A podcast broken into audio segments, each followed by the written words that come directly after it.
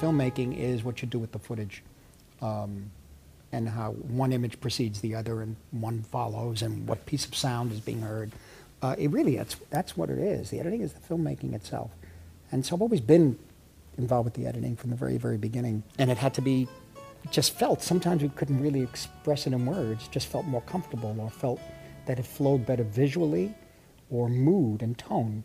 And I, I, I something I can't, I can't define, but it, it it's nerve wracking. and it's anxiety producing, but it's what we like to do.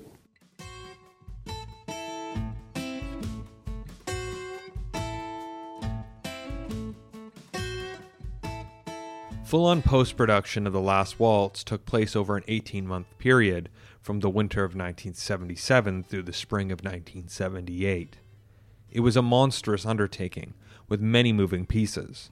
Martin Scorsese was juggling multiple projects, leading to the post production process taking longer than normal. Robbie Robertson was almost exclusively working on the film's soundtrack that was to be released alongside the film.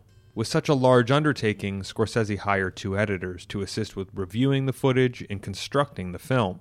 The two credited editors were Jan Roblee and Yu Ban Yi.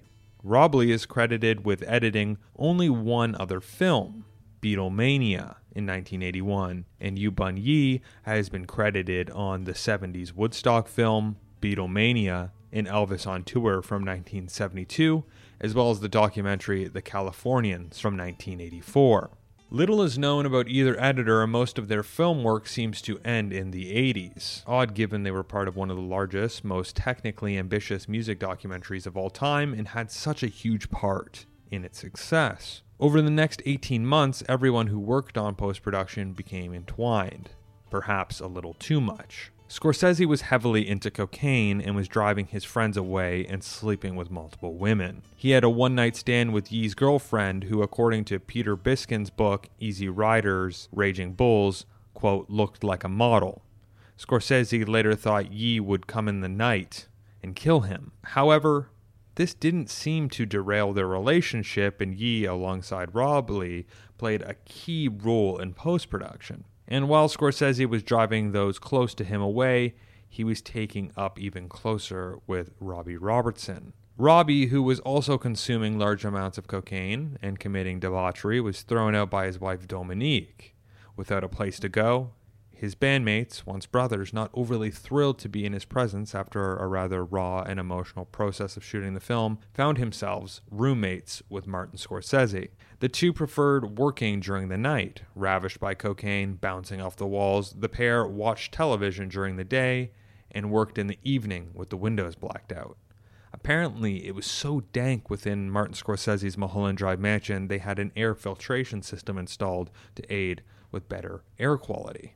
And despite their debilitation and relationship drama, the picture was edited and completed. And while Scorsese is often credited with crafting one of the finest documentaries of all time, full praise should be given to the crew who worked tirelessly on the film. For example, now one of the most crucial parts of the movie, beginning with Don't Do It, the last song from the actual concert was a suggestion by Roblee, setting forth the whole flashback nature of the movie. Editing was no doubt an arduous process. Hundreds of hours of footage and various creative and narrative choices needed to be made.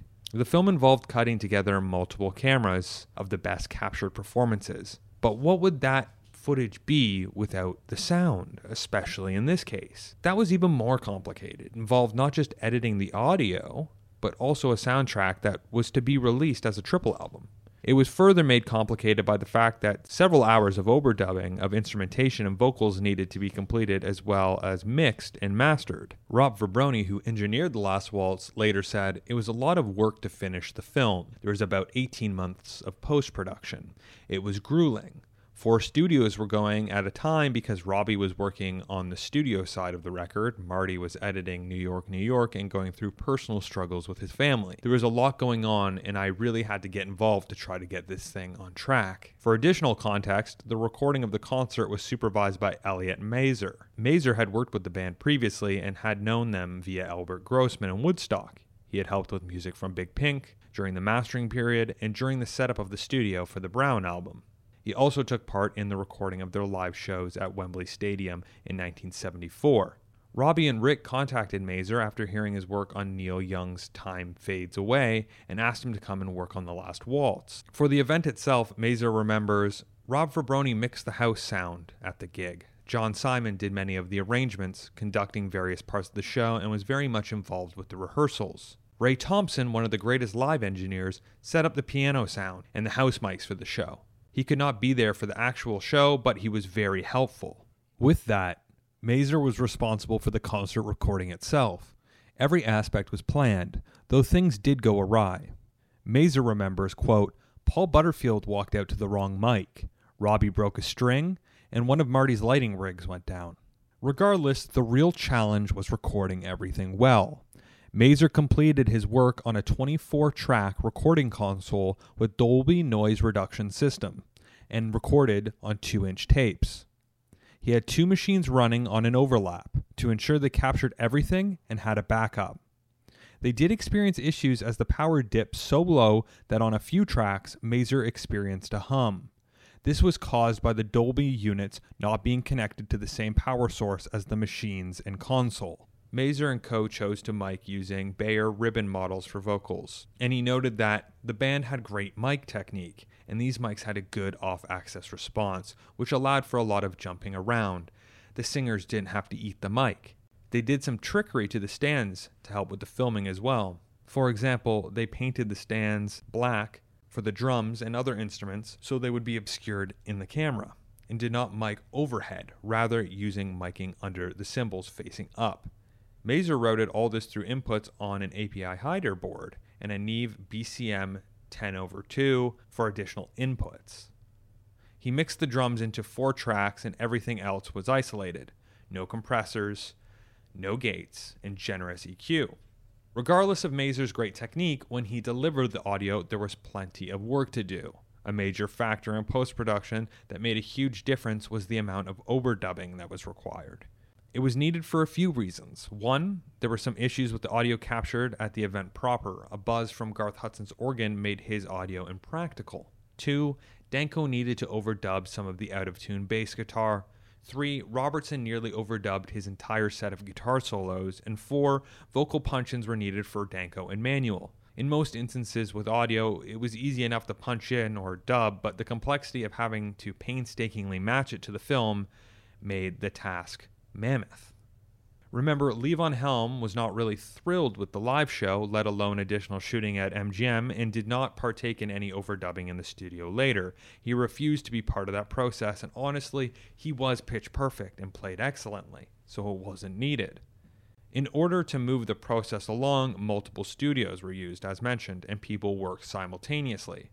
Fraboni later said, I had a studio in my Malibu house and I had started to work with an engineer on a live mix of the record. Then I would leave and stop at Geordie Hormel's house, which had a studio, and Garth Hudson was doing his organ stuff there. From there, I would go to the Village recording studio where Robbie was working on the studio side of the record. Then I would go to Goldwyn Studios where we were doing the pre dub. And every day I made that trip, and it was pretty intense. Talking specifically about the film, this was the most foreign aspect for the band. As mentioned, the process of matching the dubs to the film was cumbersome.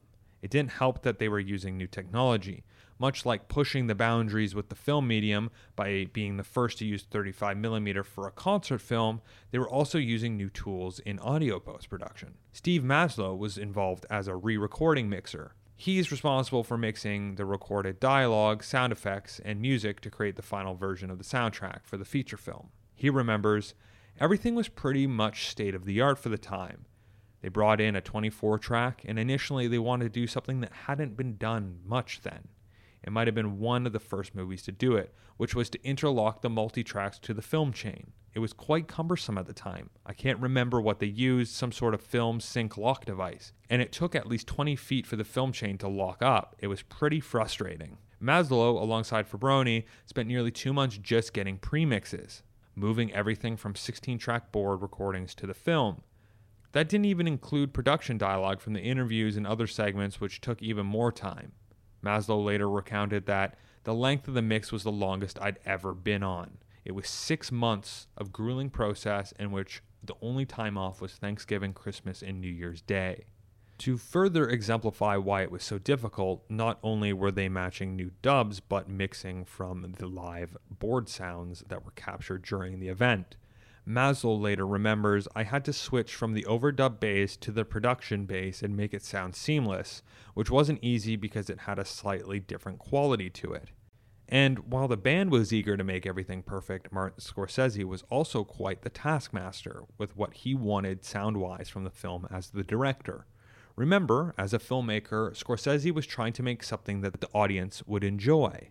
At the time, concert films were considered a snooze fest why go into a smoke filled, stuffy theater to watch a concert when you could experience it for real? Scorsese was acutely aware of this and continued to push new ground. To match all the camera moves, Scorsese wanted the sound to reflect the movement on screen, creating a more immersive experience. For example, there's a sequence in which the camera is moving stage left to stage right in a sweep.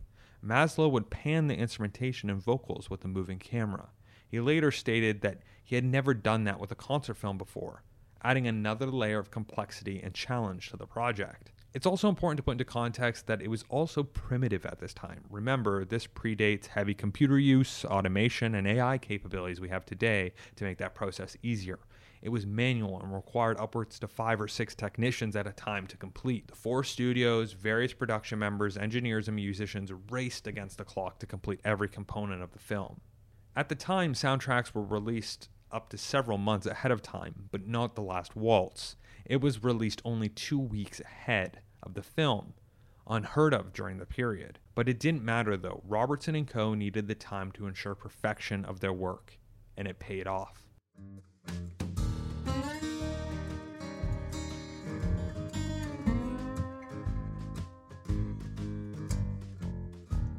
Interestingly, with the release of the album in 1978, opinions actually were varied.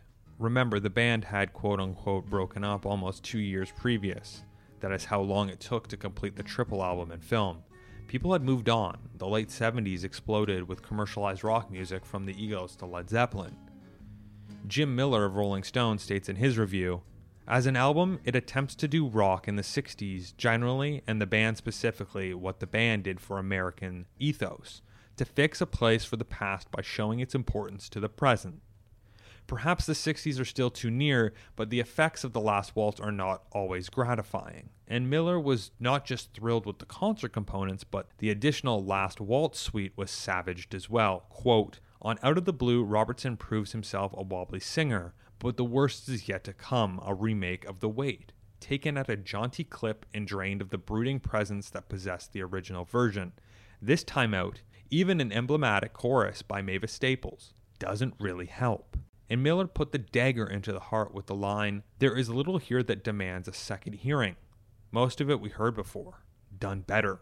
And the infamous Robert Christgau, who had been lukewarm on the band's career, was more positive of the album, however. Bet this ages a lot better than Woodstock, in a way it already has. And Rob Bauman states, This was the gig of the band's life and one of the greatest in rock history. We are privileged that it exists in a form where we can hear it as often as we want.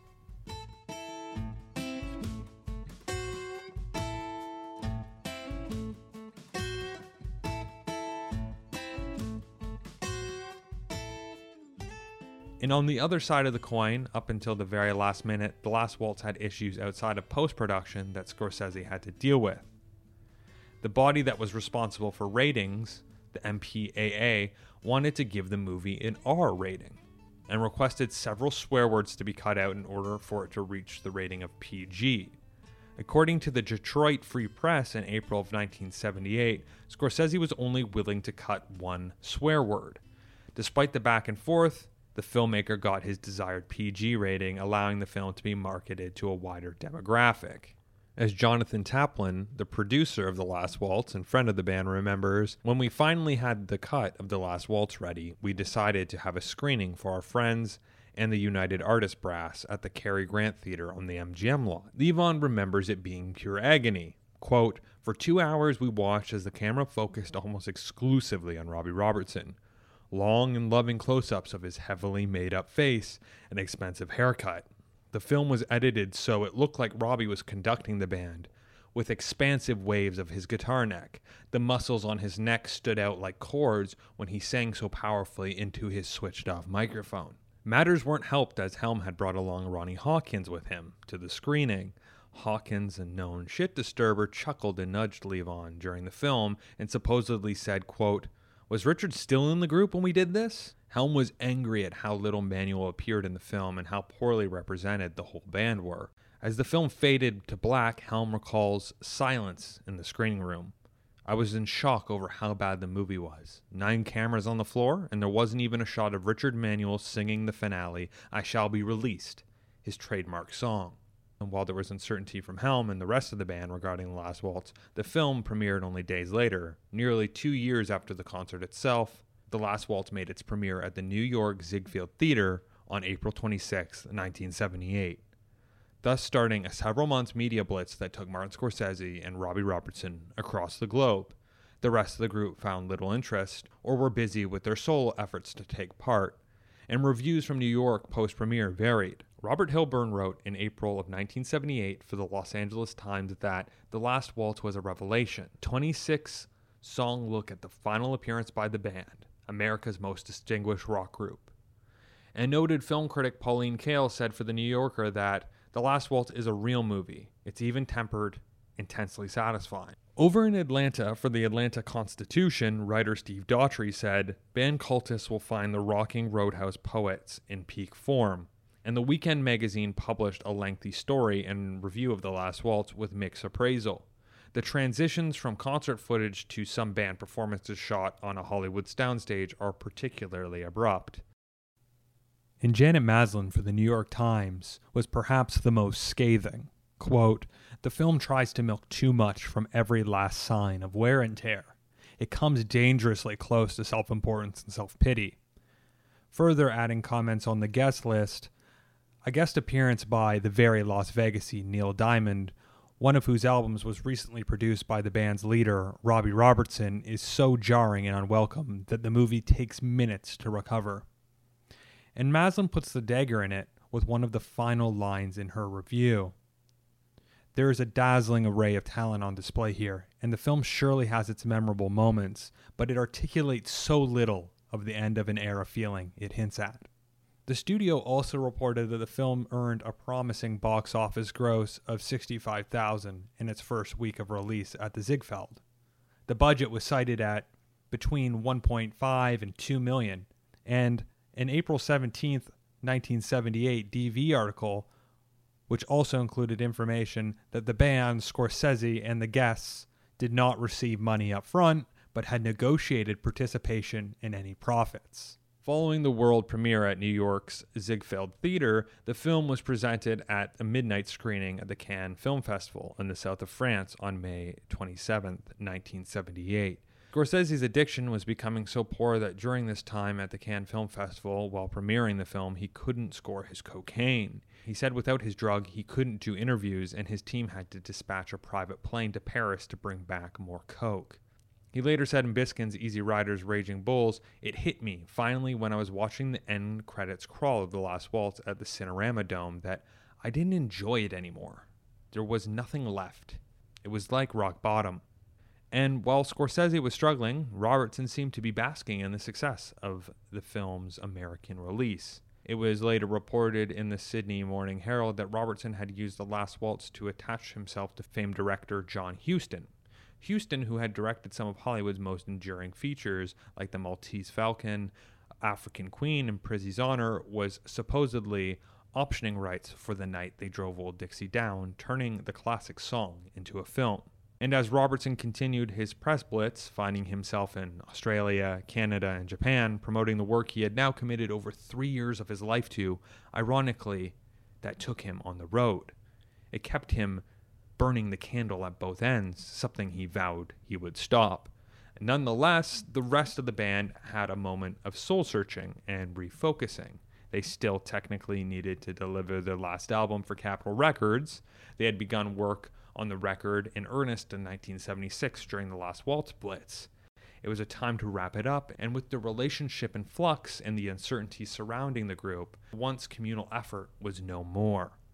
Danko and Helm, in particular, were fast tracked onto solo works, especially Danko, who quickly released his first solo outing with Arista Records and went on tour.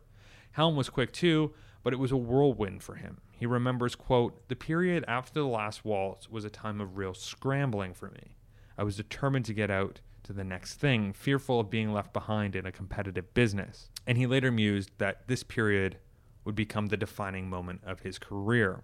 Now, The Last Waltz is an imperfect masterpiece, but it was a defining moment of their careers whether or not they knew it at the time or wanted it to be. Forever on Celluloid, one of the most important acts of the 60s and 70s was immortalized, surrounded by their peers. Remember, the band occupied such a massive space in the minds of the most influential musicians, from the British contingent of the Beatles, the Rolling Stones, and Eric Clapton, to the new and burgeoning Southern California sounds of David Crosby, the Eagles, and Linda Ronstadt, and any adjacent scene of the time. Now, 40 to 50 years later, every American Thanksgiving, people put on the film and see those words, this film should be played loud, and marvel as the band takes the stage and launches into hours of bliss.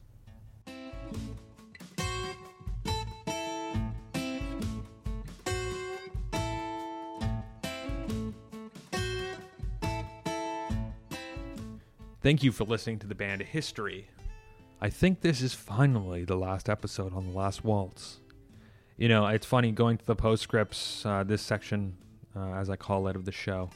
I think I originally said when I put out the first Last Waltz episode that it was going to be a three parter, but it doubled. I'm like George Lucas with the Star Wars films.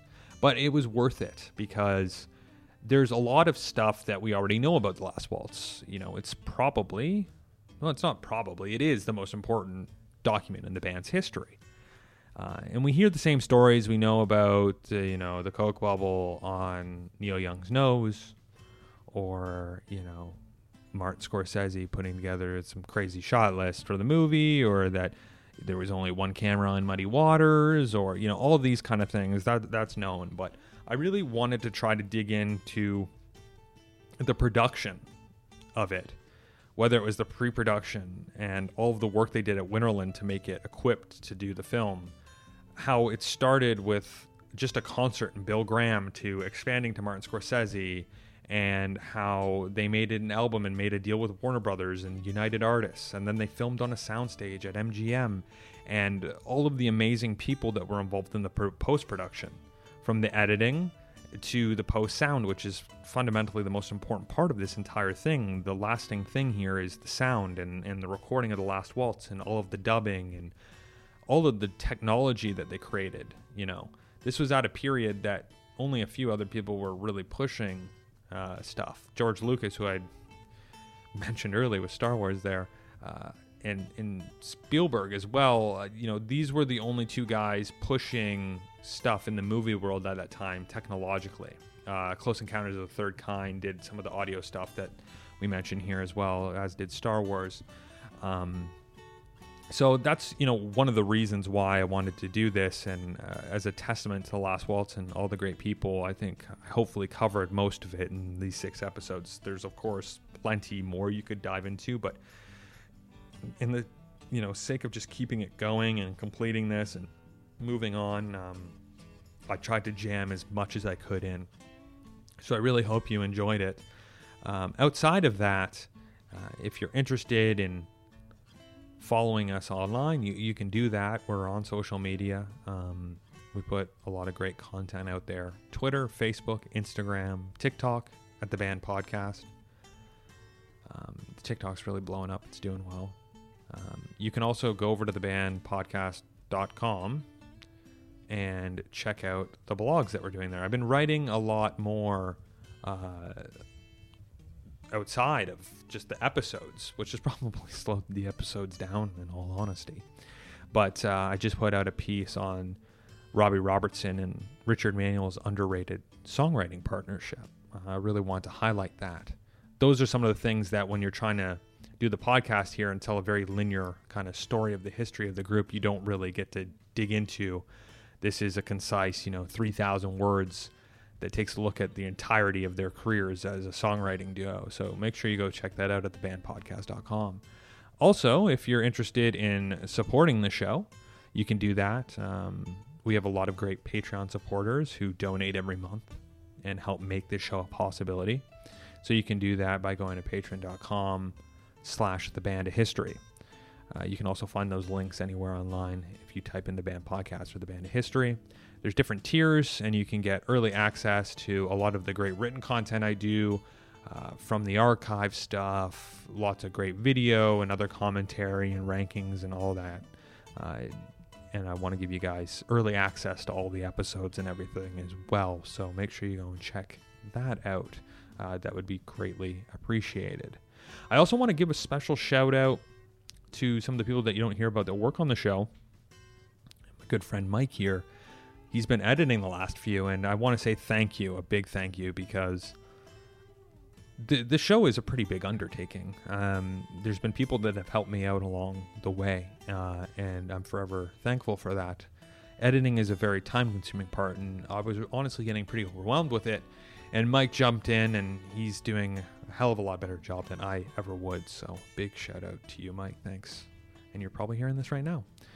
I also want to talk about the sponsor for this show. Um, I don't usually do sponsored segments, but this one is significant, and I think it would help a lot of people.